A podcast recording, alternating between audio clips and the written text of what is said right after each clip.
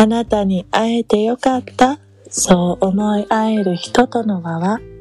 世界一優しく、そして強い。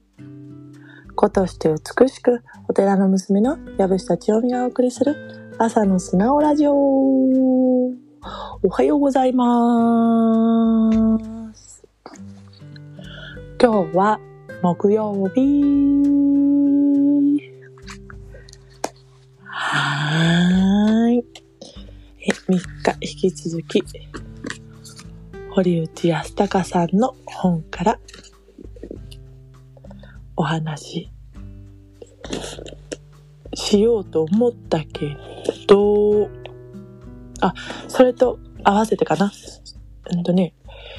あの、私も二人のね、男の子を持つ母としてね、でね、あのーそしてこの子たちが大人になった時に、80%の仕事が、今ある仕事がなくなるって言われていて、ああ、そうなんだなーって思った時に、まあ、この本も読み思ったのは、やっぱりね、やっぱりこの、この時代っていうか、えー豊かな富を、えっ、と、構築している人は、自分の好き嫌いをちゃんと知ってる。だからね、やっぱり、今後、今後っていうか、好きを仕事に行って理想じゃんって思う。今まだ私たちハイブリッド型の土の時代と風の時代を楽しめちゃう私たちはハイブリッドなんですよ。私は昭和58年です。このね、土の時代、風の時代も楽しめる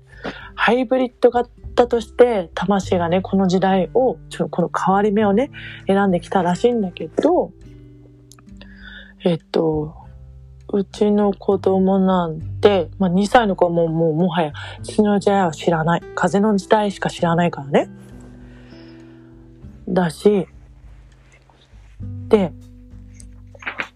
な何が言いたいかっていうと、やっぱりもう、この子たちが大きくなった時に、自分が好き。と、これは嫌いっていうのを分かってないと、あ、生きていけないんだって思ったの。で、ここにも書いてあるんだけど、小学校とかっていうのは、どういう人を育てるかっていうと、経営者とか労働者。だから結局この今のうんと教育は労働者、サラリーマンを育てるためにあるんだって。うん。で、ピラミッド型でね、まあ、要は先生が言って、これをやりなさいって言ったらやる、みたいな、その、まあ、会社もそうですよね。これをやれって言ってやって、みたいな、こう、ピラミッド型。なんだけど、今後は、ピラミッド型じゃなくなっていくんだって。もうね、横にね、箱型になっていくんだって。で、その時に、あの、そんな書き方はしてないけれども、結局ここで言いたいことは、残れる人って自分を知ってないと残れないんだっていうことが、まあ、もうこれ、うんと、ど、どんな著書にもだけれども、いや、いろんなとこにも書いてあるな。自分を知らなかったらね、あの、勝てないっていう感じで、でも、うんと私たち土の時代に生きてた時は別にそれは必要なかった。これをやれって言われたからやる。でそれで対価をいただける。だったんだけどこの子たちが今ちっちゃいね子たちが私たち私の息子が大きくなった時に楽しくこう生きていける人って自分の好き。もう誰にが言わなくともやっちゃうような好きを、あの、はっきりさせとく必要があるんだなーって、あの、思いました。ので、あのね、この前、あの、うちの息子の子がね、うちに来てね、えーマイクラをやってたのね。で、もうね、本当にすごいのね。マジですごいのね。で、私は前、えっと、今までゲームは否定派だったの。ゲームなんてみたいなね。もうまさに私は土の昭和の なんか感じで、ゲームはみたいな感じだったんだけど、ここ最近すごく変わってきたの。いやいやいや、待てよと。この子たちマイクラで何を、あのー、備えてるんだろうと思ったら、これは空間認識を備えてるんだよね。もう完全に空間認識をあれで、あのー、発達させてるなって思った瞬間に、あ、これは否定するべきじゃなかないなと思って、逆に今は、すごいねって。いや、本当にすごいからすごいんだけど、なんかね、えー、転換を、発想を、こう、変えたっていうのは、あの、今ね、仮想の世界が、もうこれからね、当たり前になっていくという。まあ、昔私たちがさ、え、SNS なんて最近ですよね。最近だよね。それがね、今は SNS なんて普通じゃん ?Twitter とか Facebook、インスタ普通じゃん ?TikTok ね。まあ、TikTok で私やってない。Twitter もやってないけど、けど、その、そのような感覚で、その仮想現実が普通になる日が来るんだよ。来るんですよ。どうせ来ちゃう。の時に生き残るって言ったら、そのさ、マイクラってさ、めっちゃ強みじゃんと思って。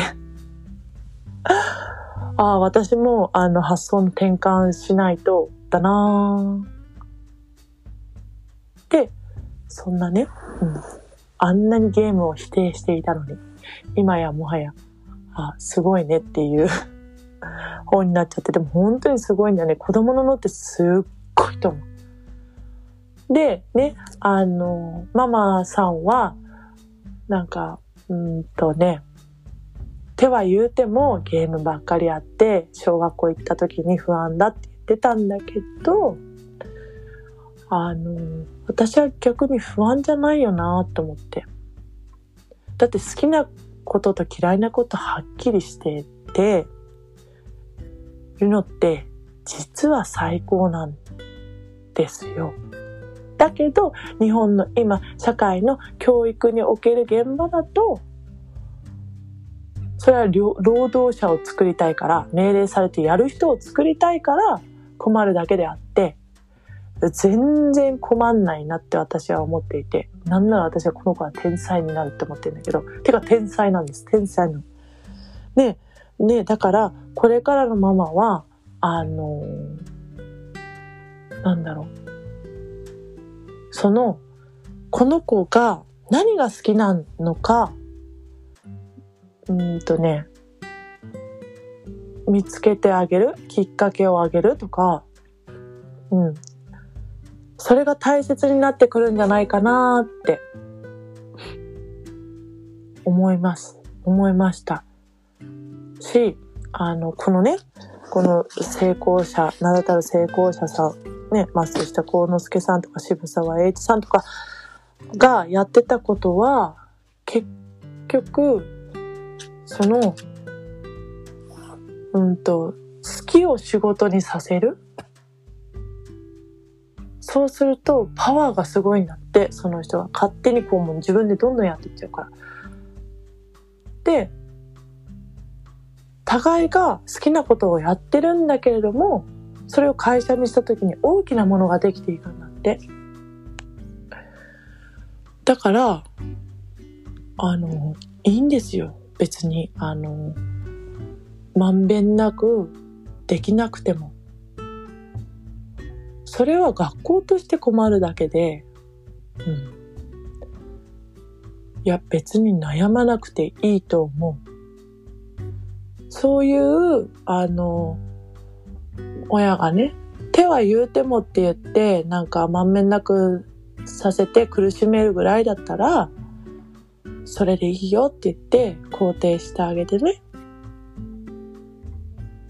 でいいと思います。で、私は、あの、そっちに腹をくくろうかな、腹をくくって、あもう元からね、この子の好きなものは何かって一個、一個、あの、実は生まれた時、生まれた、生まれる前、名前を決める時点で、この子は一個好きなものができて、それに秀でればいいよねって、好きなことで、が見つかって生きていければいいよね。そんな名前がいいよね、なんて言って、うん、じゃあどういう名前にしようかって、もうその時からそう、もう決めていったんですけど、長男くんは特にね、あの、何か一個に秀でればいいと。でも結局あの、あの、旦那さんのパパのじいじが、私の名前と 旦那さんの名前を掛け合わせてね、すごくいい名前をいただけたから本当にありがたいなって思ってるんですけど、やっぱりでも、その生まれる前からそういう親がそういう思いでいたから、やっぱりもうすでに長男くんは好きをもう一個もう突き抜けて好きがあるんですよ。あるんです。馬というね。もう本当に。マイクラしてても馬。愛してても馬。馬だったら外に行くっていうね。だから、あの、やっぱり、親のその、この子に何か一個でも秀でるものをって思っていると、多分こう、やっぱりそれって引き寄せだし、親もそういうマインドでいるから、あの、見つかると思います。だから大丈夫。だし、あの、うちの子はっていうのは、あの、やめてください。うちの子だから、こんなにすごいって、あの、ぜひとも言ってあげてください。もう本当に、大人も無限だし、ね、何歳からでも無限だし、子供なんてもうそのね、その言葉によってもうすんごい早く開花されるから、ぜひともあの、子供にかける言葉子供はもう細胞がすごいし、天と繋がってるかも、もう、そのね、言葉一つで変わっちゃうから、すぐに。だから、あの、子供にかける言葉、気をつけてあげることと、ぜひとも、あの、プラスの、うちの子はすごいみたいなね、あの、自慢 してあげてください。ということで、今日も一日口角上げて、いってらっしゃいませ